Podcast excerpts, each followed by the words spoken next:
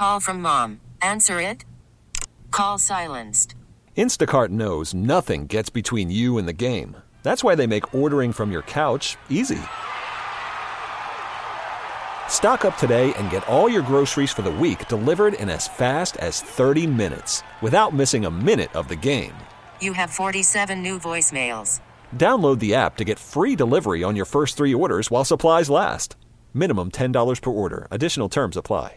Andy Larsen covers the Jazz for the Great Salt Lake Trib and Salt Lake Shakers, and he's on the bench tonight. How you doing, Andy?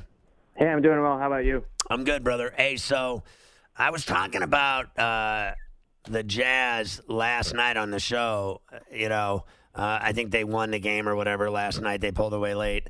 And I was, uh, you know, t- talking about how th- this is the game that they beat the Nets. I was watching it, and Mitchell had 30, and uh, Gobert had about 18 and 15. But the thing that I was talking about is how uh, that crowd there. Now you've covered the team.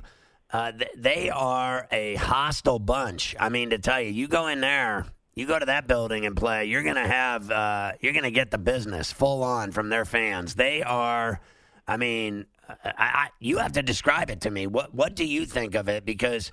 Uh, you know, there's been a lot of guys. Westbrook can't stand it there. He's had problems, this and that. I think they're great fans, but I, I think they are hostile and they they get crazy. Am I am I off base with this? No, you're, you're not. You know, that's that's totally kind of the rep that Vivint Arena and, and the Jazz have around around the NBA. You know, I think it's we we talked to Nets coach Kenny Atkinson before last night's game, and he said, yeah, this is the hardest tough hardest place to play in the NBA, and I think it's it's a couple of things, right? I mean, I think it's a fan base that doesn't have anyone else to to support. You know, it's the only pro team here in Utah, and so I think there's a lot of emotion and a lot of good and bad emotion that comes out of that. I think it's a kind of uniquely constructed arena where I don't know if you've been here before, but it's the the stands are kind of more vertical than you normally get in a basketball arena, and so it kind of feels like they're on top of you. And, and so as a result, just everything's a little bit closer to the action, and and so it you know you really kind of do feel the the impact of the fans uh, have on on a night to night basis. So uh, I thought the Bogdanovic winner the other night against the uh, Bucks was huge, and they are tough to play uh, in that building. Uh, but they're flat out; they're just a really good uh, basketball team. I think they're, you know, they're in first place in the Northwest. Uh, they've rattled off four in a row over, you know, the Nets, Warriors, and Bucks and Sixers. I think three of those teams are awesome. The Warriors now are like a high school team, which is staggeringly uh, noticeable. Like they're just every night getting Yeah. whacked. But those other teams are all really good, and the Jazz beating them, I think it says something, don't you? Yeah, I do, and you know, it's it was kind of after two kind of disappointing wins before that, and one of them against the Clippers. Obviously, that's a good team, but I think coming back to win that game against uh, the, the Sixers, and then, like you said, beating the Bucks uh, on, that game-winning shot, you know, I, I I think is is really impressive, and it shows kind of that the Jazz can win games in multiple ways. I thought, you know, it's they've they've got kind of the league's best defense, or in in that top three again this year. Um, and, and then now all, all of a sudden they've added these offensive weapons, so you don't just have to rely on Donovan Mitchell anymore. You've got Bojan Bogdanovic, like you mentioned. You've got Mike Conley. You've got all these guys who can actually help out the offense in other ways. And so, you know, I think the Jazz have seen the fruits of that so far. Even if the offense hasn't like really figured it out all the way, you know, it being the first ten games or whatever, uh, you know, it, it's it, they can kind of pull through and, and down the stretch in ways that they just couldn't last season. So, um, Andy Larsen with us from the Salt Lake Trib. Do you think you saw the Warriors Monday night and, and the you know Jazz beat them easily, one twenty two, one hundred eight, or something like that? And Gobert did whatever he wanted. He was swatting shots. He he had like I don't know double double easy. So, what did you think when you saw that Warriors team compared to seeing them before? Were you stunned to see how badly times have hit them? Yeah, they look like imposters in those uniforms, right? I mean, yeah, c- completely. And it, it's it's one of those things where Draymond Green looks completely lost without having good players without around him. You know, I, I thought he's a he's a legitimate all star in his prime, but when he doesn't have a Steph Curry or, or Klay Thompson to set screens for and open up things for their offense, then defensively it's just like it's it's a nightmare. I mean, I I think they're the worst defensive team in the league. They've got all these G League guys who are trying to fit in and learn how to play, you know, professional basketball on, on the fly at the beginning of this regular season. Uh, it's, I mean, right uh, today they were down to eight players on their roster, eight healthy guys that they can play. I mean, it, it it's just kind of a nightmare, and it, it's it's one of those things where I, I think it's uh, really unusual for an NBA team to go from first to worst this quickly. Um, but hey, that's I guess kind of the the player movement era that we're in a little bit, and then obviously the injuries too. So they go to uh, Memphis uh, Friday night against Ja Morant, who hit a game winner at the buzzer tonight on the road in, in Charlotte. My buddy went to that game in uh, Charlotte, and then you go back home to Salt Lake Shakers and have a home and home, uh, I guess, on a Monday, Wednesday with Minnesota, and they're a tough team, and then Golden State, New Orleans at home. So uh, that's a nice little stretch, you know, despite the long trip to Memphis. Uh, that's a long trip to go to Memphis for one night and then fly all the way back, don't you think? Yeah. Yeah, I mean it's it's a long trip, but I think it's it's going to be kind of an emotional game because that's Mike Conley's return after playing 12 years in Memphis, and so you're you're not really sure ever how those games will turn out. You know, uh, I, I think the fan base will be pretty pro Mike Conley after you know what he gave them as their franchise's leading scorer, um, and, and you know I think we'll we'll see how that game turns out, but.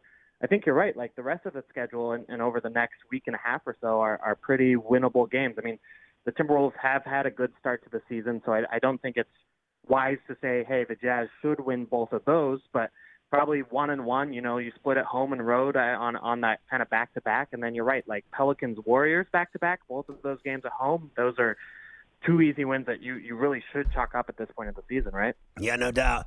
So uh, if you were to compare them, like I love Conley's game, I think he's sick, but I thought Ricky Rubio played well there, and he's doing well in Phoenix for sure with Baynes and those guys, Booker, and they've been surprising to say the least. What do you think of Mike Conley comparing him to having Rubio? Yeah, it's it's honestly just the threat of having Mike Conley, a guy who can shoot, has opened up a ton for Donovan Mitchell, for Bojan Bogdanovic, and, and honestly even Rudy Gobert at the rim. I mean, that was kind of the problem during the playoffs last year, or you know the last two years when Ricky was at the point, is that when it when it came really down to it, you didn't have to defend him. You know, you could help off Ricky to stop Donovan from driving or whatever the, the situation was, and and so. Uh, I, I, you know, that's the biggest difference I notice is, you know, I think both of those guys are pretty good passers. Both of those guys are pretty good decision makers. Conley's a lot smaller than Ricky Rubio is, you know, listed at 6'0 rather than 6'3 like Rubio is, but um, is, is still a pretty good defender. But just that ability that Conley can hit open shots and Ricky Rubio can't always, I think has kind of changed how defenses guard this Jazz team. What do you think of Spida in his uh, development? Because he's uh, turned into a rock star. I love the way he just wants to get to the rack. Yeah. Yeah, no, you're totally right, and like he's he's been so much more efficient this year. And you know, again, it's 11 games, but uh, the, his making more of his threes. He's getting to the rim. He's getting, like you say, to the free throw line more. That's what happens when you drive to the rim. Um, and, and honestly, I think his his defense has gotten a lot better. You know, when he was with the World Cup team with Gregg Popovich, that was kind of apparently their focus over there. Is hey, we want you to be a defender, uh, the guy who uh, uh, guards the opposing best player, and and so he's been much better on that end of the floor. So, you know, I think this is there were I think there was kind of some noise last year that Donovan Mitchell was kind of a star in name only, maybe a guy that got a shoe contract too soon and those kind of things, wins the dunk contest and has the athleticism but not really the juice behind his game.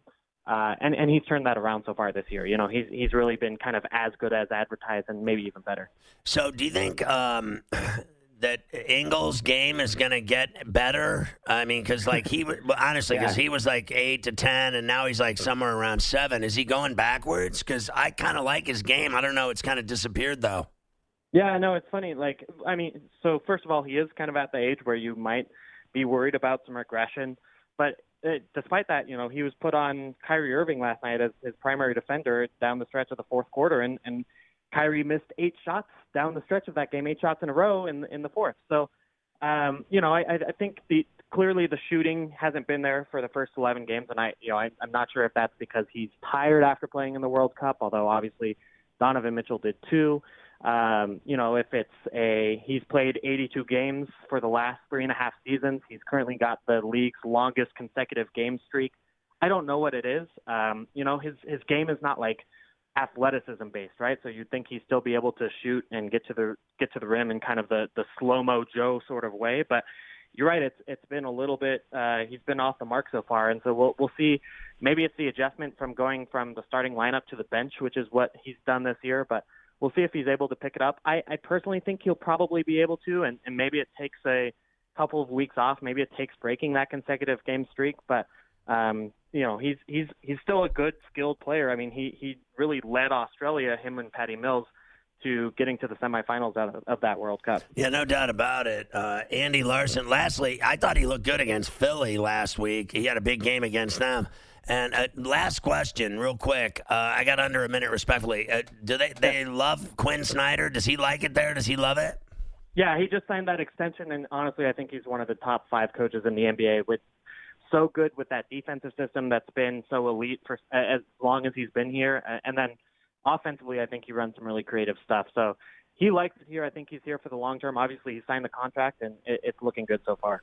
All right, hey Andy, great stuff tonight on the Jazz. Should be an interesting game in Memphis on Friday night. Thanks for coming on the bench, brother. Appreciate you. Hey, no problem. Thanks, sir. All right, uh, Andy Larsen from the uh, Salt Lake Trib. This episode is brought to you by Progressive Insurance. Whether you love true crime or comedy, celebrity interviews or news, you call the shots on what's in your podcast queue. And guess what? Now you can call them on your auto insurance too with the Name Your Price tool from Progressive. It works just the way it sounds. You tell Progressive how much you want to pay for car insurance, and they'll show you coverage options that fit your budget. Get your quote today at progressive.com to join the over 28 million drivers who trust Progressive. Progressive Casualty Insurance Company and Affiliates. Price and coverage match limited by state law.